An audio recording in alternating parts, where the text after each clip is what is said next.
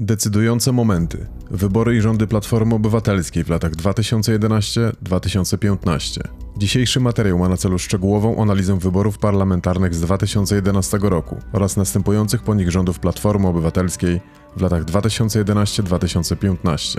Te wydarzenia są istotne ze względu na ich wpływ na kształtowanie polskiej polityki zarówno w skali krajowej, jak i międzynarodowej. Wybory z 2011 roku były pierwszymi wyborami po globalnym kryzysie finansowym z 2008 roku, który wywrócił wiele gospodarek świata do góry nogami. Polska, jak wiele innych krajów, musiała stawić czoła wyzwaniom gospodarczym, które kryzys ten przyniósł. W tym kontekście wybory z 2011 roku były testem zarówno dla polityków, jak i dla obywateli, oceniających skuteczność rządu w zarządzaniu tym kryzysem. Rządy PO, które rozpoczęły się w 2007 roku, zostały wystawione na próbę. Wyborcy mieli możliwość ocenić skuteczność ich polityki, zarówno na szczeblu krajowym, jak i europejskim. Wybory z 2011 roku były zatem wydarzeniem, które wykraczało poza sam kontekst krajowy, odzwierciedlając również szerszą dynamikę polityczną i gospodarczą na scenie międzynarodowej. Ta globalna perspektywa, choć często pomijana w dyskusjach o konkretnych wyborach krajowych, była niezwykle ważna w kontekście wyzwań, jakie stanęły przed Polską w roku 2011. Kolejnym istotnym elementem wyborów z 2011 roku było to, że przyniosły one zwycięstwo Platformie Obywatelskiej, która stała się pierwszą partią po 1989 roku, która zdołała wygrać dwa kolejne wybory parlamentarne. Zapraszam do odcinka, zachęcając jednocześnie do kliknięcia łapki w górę, jeśli uznacie materiał za wartościowy. Kontekst wyborów parlamentarnych z 2011 roku. Zrozumienie wyników wyborów parlamentarnych w 2011 roku wymaga dogłębnego zrozumienia kontekstu, w jakim się odbyły. Ten kontekst obejmuje zarówno otoczenie polityczne, jak i szersze, społeczne i ekonomiczne. Globalne tendencje również wpłynęły na dynamikę wyborów. Początek 2011 roku to okres, kiedy Polska, podobnie jak reszta świata, wychodziła z globalnego kryzysu finansowego z 2008 roku. Mimo, że Polska była jednym z niewielu krajów europejskich, które uniknęły recesji w tym okresie, jej gospodarka była pod presją, a rząd musiał podejmować trudne decyzje dotyczące polityki finansowej i budżetowej. Ten gospodarczy kontekst niewątpliwie wpłynął na nastroje wyborców i uwarunkował debatę polityczną. Na początku 2011 roku Polską rządziła koalicja Platformy Obywatelskiej i Polskiego Stronnictwa Ludowego z Donaldem Tuskiem na czele. Ten rząd, który rozpoczął swoją kadencję w 2007 roku, musiał stawić czoła wielu wyzwaniom, do najważniejszych z nich należały kwestie gospodarcze, reformy systemu zdrowia i edukacji, a także relacje z Unią Europejską. W marcu 2011 roku pod naciskiem społecznym rząd przyjął ustawę o finansowaniu in vitro, co było kontrowersyjnym tematem, prowadzącym do społecznych i politycznych debat. W kwietniu tego samego roku Polska obchodziła pierwszą rocznicę katastrofy smoleńskiej, która była punktem zwrotnym w polityce krajowej i także miała wpływ na kampanię wyborczą. Z drugiej strony, opozycja z Prawem i Sprawiedliwością na czele krytykowała rząd za niewystarczające działania wobec kryzysu gospodarczego, a także za sposób zarządzania sprawami publicznymi. Ponadto kontekst międzynarodowy miał także wpływ na wybory. W 2011 roku Polska była świadkiem wielu kluczowych wydarzeń na arenie międzynarodowej, w tym arabskiej wiosny, kryzysu zadłużenia w strefie euro i śmierci Osamy Bin Ladena. Te wydarzenia wpłynęły na percepcję Polski na arenie międzynarodowej, a także na debatę krajową na temat roli Polski w świecie. We wrześniu 2011 roku Polska jako przewodnicząca Rady Unii Europejskiej była gospodarzem spotkania ministrów finansów Unii Europejskiej, które skupiło się na kryzysie zadłużenia w strefie euro. Ta rola, chociaż technicznie nie miała wpływu na politykę krajową, zwiększyła międzynarodową pozycję Polski i mogła wpłynąć na postrzeganie zdolności rządu PO do skutecznego działania na arenie międzynarodowej. Sondaże przedwyborcze przeprowadzone przed wyborami parlamentarnymi w 2011 roku wskazywały na bliską rywalizację między PO a PiS, choć większość z nich przewidywała zwycięstwo PO. Te prognozy były częściowo oparte na popularności tych partii, a także na ocenie ich liderów Donalda Tuska i Jarosława Kaczyńskiego. Pomimo różnic, sondaże te były w dużej mierze zgodne co do prognoz dotyczących wyniku wyborów, przewidując, że PO wygra wybory, ale nie zdobędzie samodzielnej większości. Kampania i wyniki wyborcze. Wybory parlamentarne w 2011 roku, przeprowadzone 9 października, były wydarzeniem, które zdefiniowało kierunek polskiej polityki na następne lata. Wybory te były zarówno testem dla partii rządzącej, jak i możliwością dla opozycji do zmiany kierunku polityki krajowej. Oficjalna kampania wyborcza rozpoczęła się 29 sierpnia 2011 roku i trwała do 7 października. W tym czasie partie polityczne intensyfikowały swoje wysiłki, aby przekonać wyborców do swoich programów i kandydatów. Kampanie skupiały się na wielu kwestiach, w tym na gospodarce, polityce społecznej, relacjach z Unią Europejską i reformie systemu zdrowia. Platforma Obywatelska koncentrowała się na kontynuacji liberalnej polityki gospodarczej i utrzymaniu stabilności ekonomicznej. W obszarze gospodarki PO zadeklarowała program oszczędnościowy z naciskiem na redukcję deficytu i zadłużenia publicznego. W polityce zdrowotnej Platforma Obywatelska proponowała dalsze reformy systemu ochrony zdrowia, a w obszarze edukacji reformę systemu edukacji. Z drugiej strony Prawo i Sprawiedliwość zaproponowało czwartą republikę, opartą na sprawiedliwości społecznej, w której państwo miałoby większy udział w gospodarce. W obszarze gospodarki PiS zaproponowało podniesienie minimalnej pensji i zwiększenie wydatków na zasiłki socjalne. W polityce zdrowotnej PiS zadeklarowało wprowadzenie Narodowego Funduszu Zdrowia jako jedynego płatnika w systemie opieki zdrowotnej.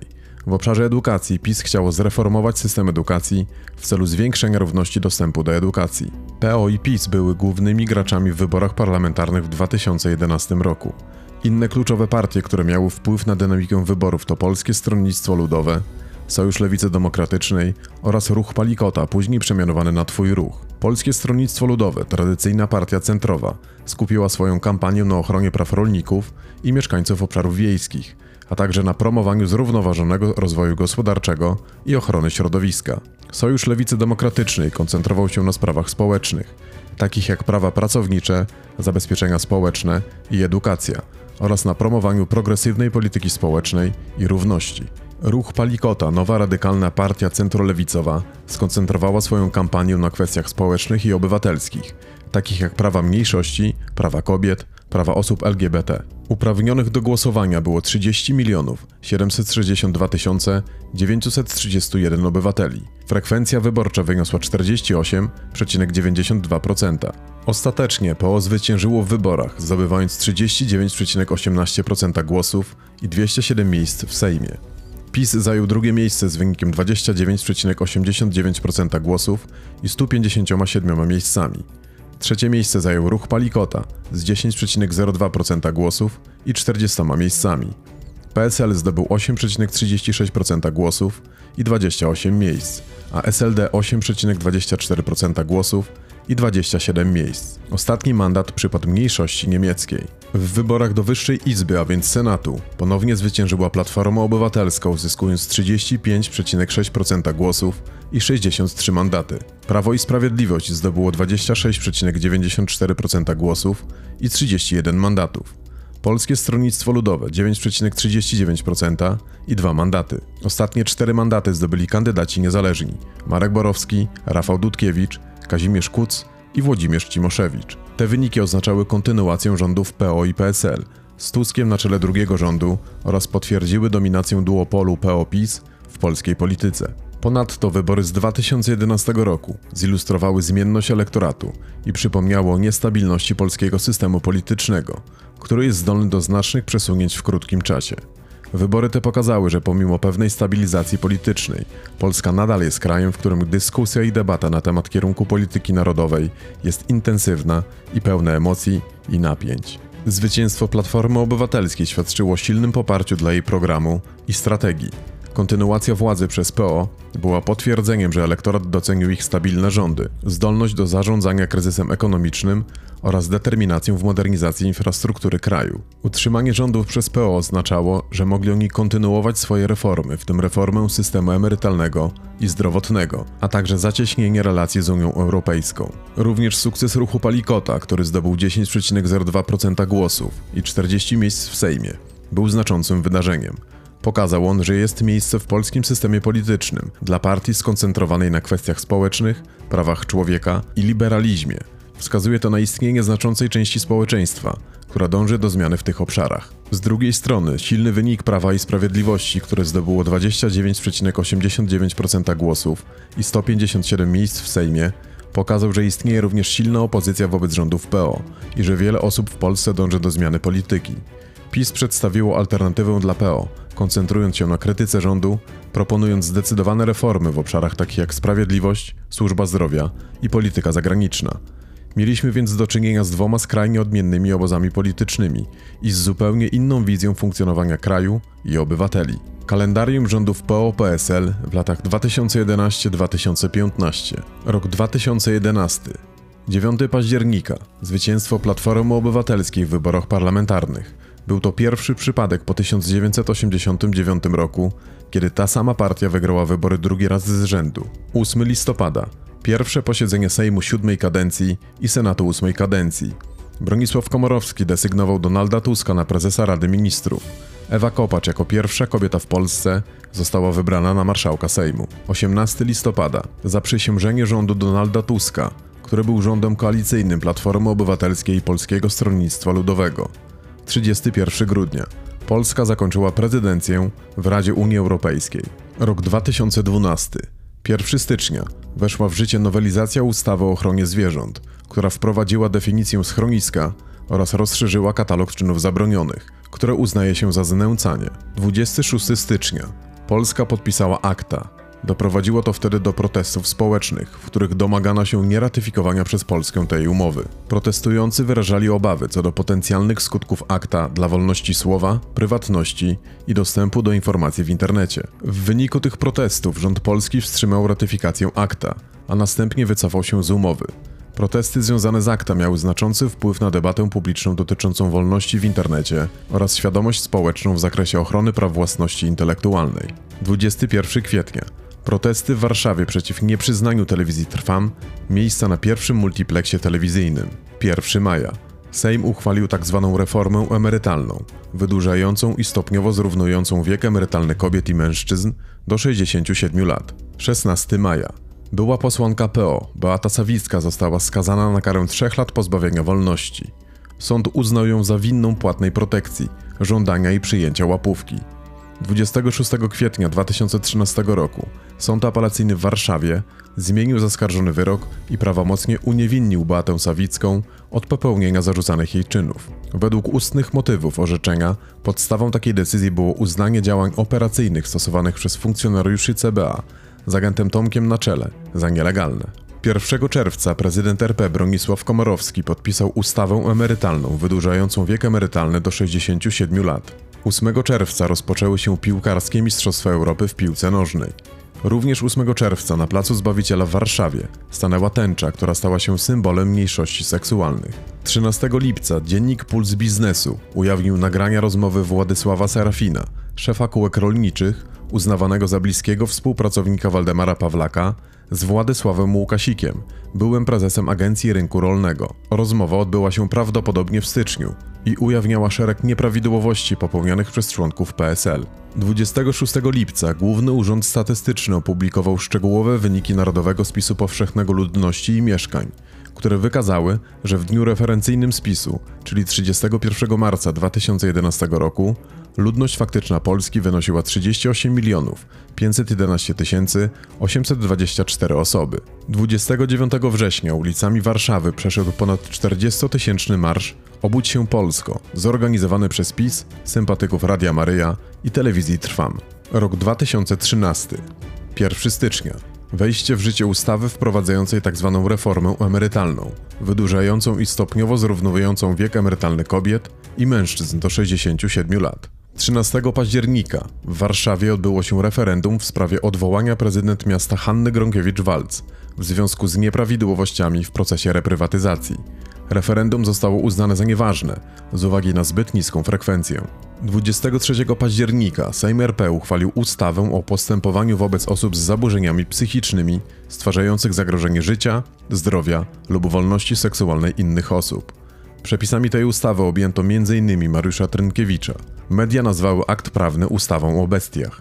22 listopada. Sejm uchwalił ustawę o rodzinnych ogrodach działkowych. Rok 2014. 13 marca minister rolnictwa i rozwoju wsi Stanisław Kalemba podał się do dymisji z powodu braku działań dotyczących zwalczania skutków wystąpienia w Polsce afrykańskiego pomoru świń u dzików. 25 maja odbyły się wybory do Parlamentu Europejskiego, których nieznacznie wygrała Platforma Obywatelska z 32,13% głosów. Prawo i Sprawiedliwość uzyskało 31,78% głosów. 3 czerwca do Polski z dwudniową wizytą przybył prezydent Stanów Zjednoczonych Barack Obama. 14 czerwca wybuchła tzw. Tak afera podsłuchowa. Tygodnik wprost opublikował na swojej stronie internetowej stenogramy z nielegalnie podsłuchanych rozmów polityków. Rozmowy zostały podsłuchane w restauracjach Sowa i Przyjaciele, Amber Room w Pałacyku Sobańskich oraz Osteria. Aferę omówię szerzej w dalszej części. 22 września. Zaprzysiężenie rządu Ewy Kopacz. Rząd Ewy Kopacz był rządem koalicyjnym Platformy Obywatelskiej i Polskiego Stronnictwa Ludowego. Został powołany w miejsce drugiego rządu Donalda Tuska, po tym jak Donald Tusk zrezygnował z funkcji premiera na skutek jego wyboru na przewodniczącego Rady Europejskiej. 16 listopada odbyły się wybory samorządowe. 25 grudnia weszła w życie ustawa o prawach konsumenta. Rok 2015. 4 lutego marszałek Sejmu Radosław Sikorski ustanowił datę wyborów prezydenckich na 10 maja. 10 maja pierwsza tura wyborów prezydenckich. Żaden z kandydatów nie uzyskał minimum połowy głosów. Do drugiej tury przeszli Bronisław Komorowski i Andrzej Duda. 24 maja druga tura wyborów prezydenckich. Kandydat PiS Andrzej Duda zwyciężył w wyborach otrzymując 51,55% głosów ważnych, pokonując urzędującego prezydenta Bronisława Komorowskiego, który otrzymał 48,45% głosów ważnych. 24 lipca Sejm uchwalił ustawę Prawo o zgromadzeniach. 6 sierpnia zaprzysiężenie Andrzeja Dudy na prezydenta RP.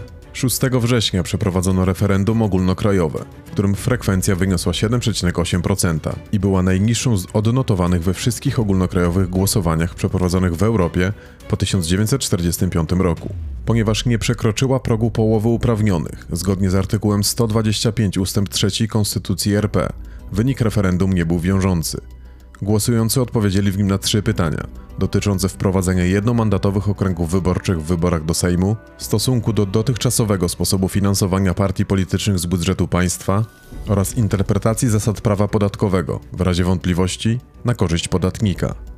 25 października wybory parlamentarne w Polsce, w których zwyciężył Komitet Wyborczy Prawa i Sprawiedliwości. Afery i kontrowersje wokół rządów PO-PSL w latach 2011-2015. Skandale polityczne, znane jako afery, nie są oczywiście zjawiskiem unikalnym dla Polski. Występują one we wszystkich krajach i systemach politycznych, niezależnie od ich historycznego tła czy formy rządów. Afery są często wynikiem nadużyć władzy, korupcji, nieetycznego zachowania, błędów czy nieumiejętnego zarządzania. Nie inaczej było w przypadku rządów PO-PSL w latach 2011-2015. Afera taśmowa. Afera taśmowa z 2014 roku, znana również jako afera podsłuchowa, była jednym z najbardziej głośnych skandali politycznych w Polsce. Nagrania stworzone w jednej z warszawskich restauracji ujawniły prywatne rozmowy czołowych polityków i osób związanych z rządem. Tygodnik Wprost opublikował scenogramy z tych rozmów, które zawierały wiele kontrowersyjnych wypowiedzi i informacji. Wśród osób nagranych byli m.in. Radosław Sikorski, Jacek Rostowski, Bartłomiej Sienkiewicz i Marek Belka. Wydarzenie to wstrząsnęło polską sceną polityczną, doprowadzając do dymisji wielu prominentnych polityków. Afera taśmowa okazała wpływ, jaki prywatne rozmowy mogą mieć na politykę i pokazała, jak ważne jest zachowanie etyki i odpowiedzialności w polityce. Afera Amber Gold, rok 2012. Afera Amber Gold to jedna z największych afer finansowych w Polsce.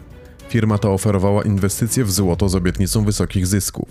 Jednak Amber Gold funkcjonowała na zasadzie piramidy finansowej, gdzie pieniądze od nowych klientów były wykorzystywane do wypłacania zysków dla starszych klientów – gdy firma upadła, tysiące ludzi straciło swoje oszczędności. Zarzuty wobec rządu dotyczyły braku skutecznego nadzoru państwa nad tego rodzaju działalnością. Afera OFE. W 2014 roku rząd pod przewodnictwem Donalda Tuska przeprowadził reformę systemu emerytalnego, przenosząc większość środków zgromadzonych w otwartych funduszach emerytalnych do Zakładu Ubezpieczeń Społecznych. Decyzja ta wywołała wiele kontrowersji, ponieważ była postrzegana jako naruszenie praw obywateli do decydowania o swoich oszczędnościach emerytalnych. Krytycy tej reformy argumentowali, że rząd użył tych funduszy do finansowania deficytu budżetowego kosztem przyszłych emerytur Polaków. Afera stoczniowa. W okresie rządów PO doszło do serii problemów związanych z restrukturyzacją stoczni w Gdańsku i Szczecinie. Obie stocznie były kiedyś potężnymi symbolami polskiego przemysłu stoczniowego, jednak z biegiem czasu napotkały na problemy finansowe i strukturalne. W celu ratowania tych strategicznych dla gospodarki przedsiębiorstw, rząd podjął decyzję o ich restrukturyzacji. Proces ten jednak przebiegał w kontrowersyjny sposób, doprowadzając do upadku obu stoczni i utratu wielu miejsc pracy. Krytycy zarzucali rządowi niewłaściwe zarządzanie procesem restrukturyzacji i brak skutecznej strategii dla przemysłu stoczniowego. Afera ta podważyła zaufanie Polaków do rządu PO, szczególnie wśród pracowników przemysłu stoczniowego. Afera Sławomira Nowaka, rok 2013. Sławomir Nowak, były minister transportu, budownictwa i gospodarki morskiej, został oskarżony o niezłożenie pełnego oświadczenia majątkowego. Nowak nie ujawnił w nim posiadania zegarka o wartości kilkudziesięciu tysięcy złotych, co było naruszeniem prawa. W wyniku tego skandalu Nowak zrezygnował ze stanowiska ministra. To wydarzenie było istotne, ponieważ ujawniło lukę w systemie zasad etycznych rządu i procesie monitorowania oświadczeń majątkowych polityków. Afera reprywatyzacyjna w Warszawie. Proces reprywatyzacji nieruchomości w Warszawie, które były skonfiskowane po II wojnie światowej, stał się źródłem wielu skandali i kontrowersji. Prawo do odzyskania mienia lub odszkodowania przez prawowitych właścicieli lub ich spadkobierców jest zrozumiałe. Jednak proces ten był nękany przez wiele zarzutów dotyczących korupcji, manipulacji i wyzysku.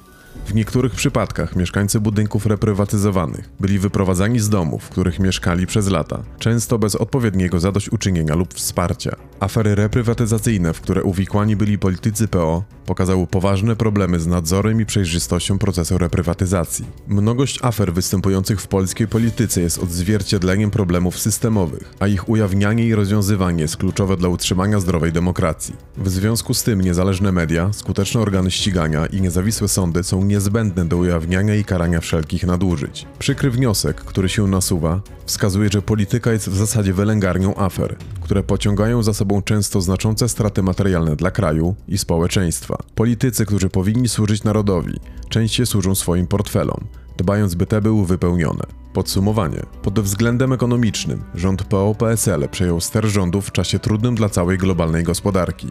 Pomimo tego Polska była jednym z nielicznych krajów w Europie, które utrzymywały stały wzrost gospodarczy. Zakończenie kadencji rządu w 2015 roku zbiegło się z okresem stabilności gospodarczej. Polskie PKB rosło średnio 3-4% rocznie, a stopa bezrobocia spadała z poziomu około 13% w 2011 roku do około 9% w 2015 roku. Przez cały okres rządów PO-PSL mieliśmy do czynienia z inflacją pełzającą.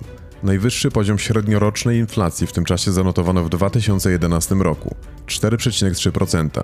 Natomiast w roku 2015, czyli w ostatnim roku rządów koalicji PO-PSL, mieliśmy do czynienia z ujemną inflacją wynoszącą minus 0,9%. Jednak pomimo stabilnej sytuacji makroekonomicznej, rząd PO-PSL musiał zmierzyć się z krytyką dotyczącą niektórych decyzji gospodarczych. Reforma systemu emerytalnego z 2014 roku, która przekazała większość aktywów zgromadzonych w otwartych funduszach emerytalnych do Zakładu Ubezpieczeń Społecznych, spotkała się z szerokim oporem społecznym i była postrzegana jako naruszenie praw obywateli do decydowania o swoich oszczędnościach emerytalnych. Krytycy zarzucali rządowi niewystarczające wsparcie dla polskiej gospodarki, zwłaszcza dla małych i średnich przedsiębiorstw oraz rolników. W sferze społecznej rząd realizował politykę liberalną, skoncentrowaną na budowaniu silnej klasy średniej i promowaniu równości. Jednak niektóre kwestie społeczne, takie jak prawa osób LGBT czy problem ubóstwa wśród niektórych grup społecznych, pozostały nierozwiązane. Rząd PO-PSL był uwikłany w serię skandali, w tym aferę Amber Gold, aferę taśmową i aferę reprywatyzacyjną w Warszawie, które podważyły zaufanie społeczne do rządu. W wyborach w 2015 roku koalicja PO-PSL przegrała, co może być przypisane szeregowi czynników. Po pierwsze, serii skandali, które odbiły się na reputacji rządu. Po drugie, niewystarczające rozwiązanie niektórych kluczowych problemów społecznych i gospodarczych mogło przyczynić się do porażki PO-PSL. Przykładem może być tu brak zdecydowanych działań wobec problemów systemu oświaty, czy niezadowolenie z decyzji dotyczącej systemu emerytalnego. Zmiany w systemie emerytalnym, mimo że miały na celu zapewnienie długoterminowej stabilności finansowej kraju, wywołały szerokie niezadowolenie wśród obywateli. Po trzecie, rosnący niepokój społeczny i frustracja, zwłaszcza wśród niektórych grup społecznych, mogły również przyczynić się do porażki rządu w wyborach. Ta frustracja mogła być spowodowana odczuciem braku postępów w niektórych obszarach życia społecznego i gospodarczego. Przykładem mogą być tu grupy zawodowe, które odczuwały brak adekwatnej reprezentacji swoich interesów na poziomie rządowym, jak przykład rolnicy czy nauczyciele. Podsumowując, okres rządów po OPSL w latach 2011-2015 był pełen kontrastów. Z jednej strony kraj utrzymywał stabilność gospodarczą i rosła zamożność społeczeństwa. Z drugiej strony rząd borykał się z problemami społecznymi i gospodarczymi, które nie zawsze były skutecznie rozwiązywane. Afery polityczne również negatywnie wpłynęły na obraz rządu w oczach społeczeństwa. Te czynniki przyczyniły się do porażki PO-PSL w wyborach parlamentarnych w 2015 roku. Dajcie znać w komentarzach, jak wy oceniacie rządy Platformy Obywatelskiej i Polskiego Stronnictwa Ludowego w latach 2011-2015. Ja tymczasem dziękuję za dzisiaj i zapraszam do kolejnego odcinka. Zachęcam Was do subskrybowania kanału i udostępnienia treści dalej. Odcinki znajdziecie na YouTube, Spotify i Apple Podcast. Ja udzielam się również na Twitterze, konto to Polska Właśnie. Zachęcam serdecznie do odwiedzin na stronie topolskawłaśnie.pl. Do usłyszenia.